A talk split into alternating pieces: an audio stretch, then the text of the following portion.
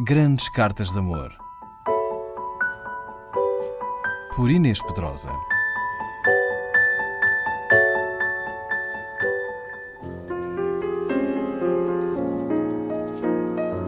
A escritora americana Edith Wharton, autora do celebradíssimo A Idade da Inocência, premiado com o Pulitzer e várias vezes nomeada para o Prémio Nobel da Literatura, estava há mais de 20 anos casada quando, em 1908, com 46 anos, se apaixonou por Morton Fullerton, jornalista do Times, com o qual sentia uma profunda cumplicidade intelectual.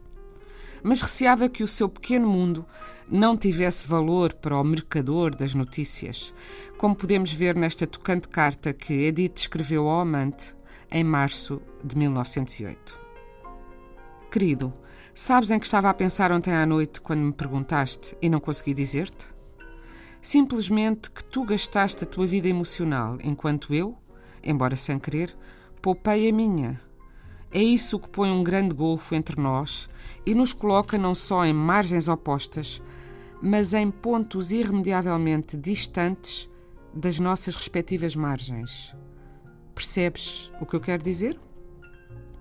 Eu tenho tanto medo que os tesouros que anseio por desembrulhar para ti, que chegaram até mim em navios mágicos, vindos de ilhas encantadas, sejam apenas para ti as velhas bugigangas do comerciante esperto, que tem negócios em todas as latitudes e sabe exatamente o que levar consigo para agradar ao nativo ingênuo.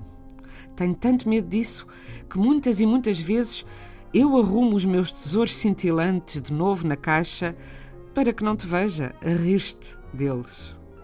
Ora, e se te rires? És tu quem perde, afinal. E se tu não podes entrar no quarto sem que eu sinta uma chama ondulante sobre mim? E se onde quer que me toques, bate um coração debaixo do teu toque?